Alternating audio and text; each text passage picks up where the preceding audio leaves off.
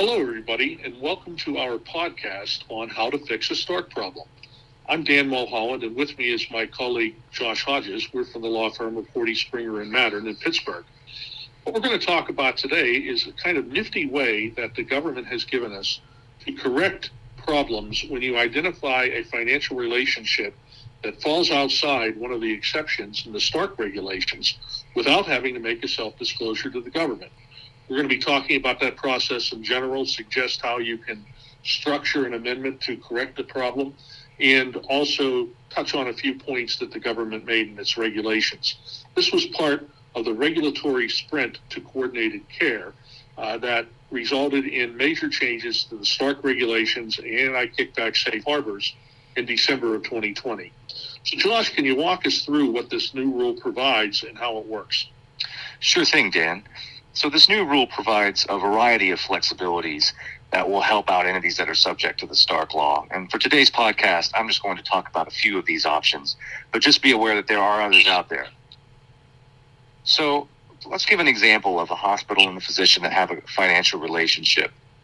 And let's say that after a couple months have passed, they realize that they have maybe been paying an amount of paying some money that doesn't really reflect what's in the written agreement. Under these circumstances, you may be able to take advantage of the new flexibilities in the rule. So, for example, let's say that you realize that you were paying an amount that didn't really match what was in the contract, but was still consistent with fair market value. Under those circumstances, one option that you'd have available is to simply correct the issue in, in an updated writing, an updated contract, and then move ahead without any problems. Now, there's a timeline on that. So if you want to update that writing, you have to do it within ninety days of when the agreement fell out of compliance. So there is a time frame that you'd need to comply with, but that's not your only option. Let's say, for example, that you, you looked back and you realize, oh, you know, we have been paying excessive amounts, and we think this might be actually above what would be fair market value. Under those circumstances, you could still fix things. What you would need to do is basically correct the payment discrepancy. So usually that would be perhaps, you know, collecting the money back from the physician, recouping the funds, or if you underpaid, paying the correct amount. And the time frame for that is equal to the lifetime of the contract plus ninety days. So either of those two options are available, and they can also be sort of combined. You can mix and match with other exceptions that exist under the new rules, which may help you to bring an agreement into compliance under other circumstances too. So these are some really valuable flexibilities for your compliance team that will help you avoid things like having to go through the headache and, and the cost of making a self-disclosure, for example, assuming you can take advantage of that. So it's it's a really good option. And the rule is at forty-two C F R section four eleven point three five seven H. And the rule itself Uh, is relatively short in terms of describing this um, option that Josh had just mentioned. But it's very interesting in terms of some of the commentary that accompanied the rule in the December second Federal Register. And that commentary, among other things, says that uh, depending on the circumstances, it might be possible to establish that an arrangement was compliant for its entire duration, as Josh mentioned. And then the government said something very interesting, that not every error will cause a financial relationship to be out of compliance with the Stark Law, nor must every mistake or error be corrected in order to maintain compliance. Among other things, they said that administrative and operational errors that are identified and rectified in a timely manner will not cause a relationship to be out of compliance. For instance, they said not all transfers of remuneration will even give rise to a compensation arrangement under Stark. Uh, examples, mistaken payments that were never identified. Let's say that you um, made a mistake and paid a doctor more in a particular time period than otherwise would be called for by the contract, but that was an isolated event. Uh, they said that that's something you wouldn't have to correct, and it probably wouldn't cause a problem with the compensation arrangement.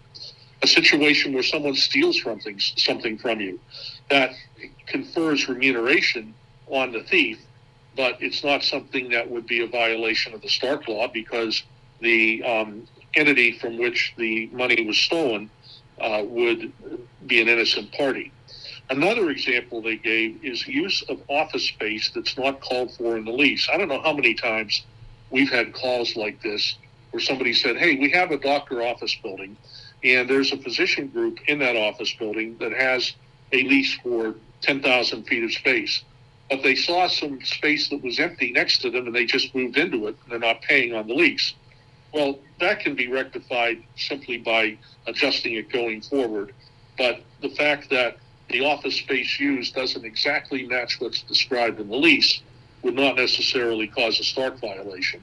Or use of equipment beyond the lease term, where a physician might be leasing medical equipment from a hospital or vice versa, and the lease expires, but the equipment is used after that.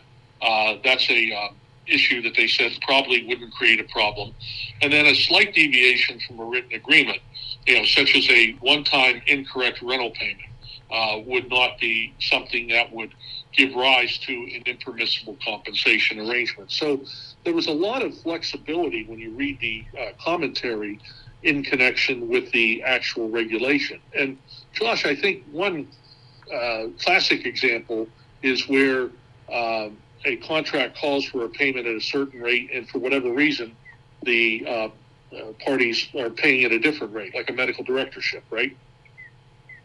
Oh, that's true. That would be a, a great example of when you, you may have you know, certain issues that arise in terms of compliance, and you could go back and take advantage of one of those prior exceptions that we had talked about.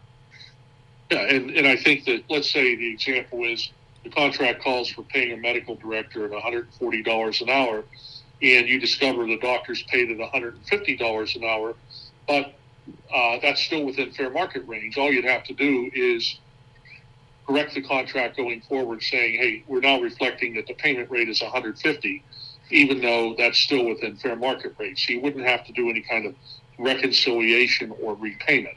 Now, that's different than a situation, as Josh mentioned earlier, where you discover that you had paid more than fair market value during some term of the arrangement, and the arrangement is still in effect. What you can do then is enter into an amendment and reconciliation between the parties, and you should do this in writing to make it clear what you're doing, saying that going forward you're going to pay at the rate that is fair market value, and to the extent that there was fair market or remuneration paid above fair market value prior to that, you can rectify it by saying that the doctor will agree to repay that. You can even have a uh, promissory note where the doctor would agree to repay that money over time, uh, but provide that if the arrangement terminates, then all the money comes due and owing, due and, owing uh, and can be collected uh, up to ninety days after termination, to come within that ninety-day window that Josh mentioned. So uh, there's a lot of flexibility uh, that's provided, and I think that you can take advantage of it now because these new regulations went into effect on January nineteenth, twenty twenty-one.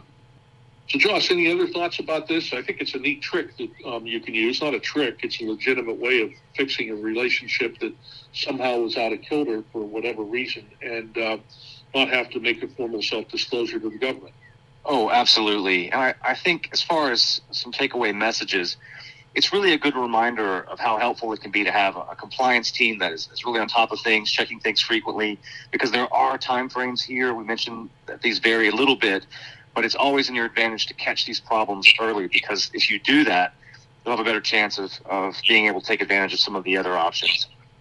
That's right. And, you know, a lot of hospitals are considering mergers and acquisitions right now, and during due diligence, a lot of these arrangements are discovered, and that's what led the government initially to say, let's get a better way to do this than be inundated with self-disclosures because both parties didn't sign a contract in a timely manner. It's one example of a technical violation of the Stark rules.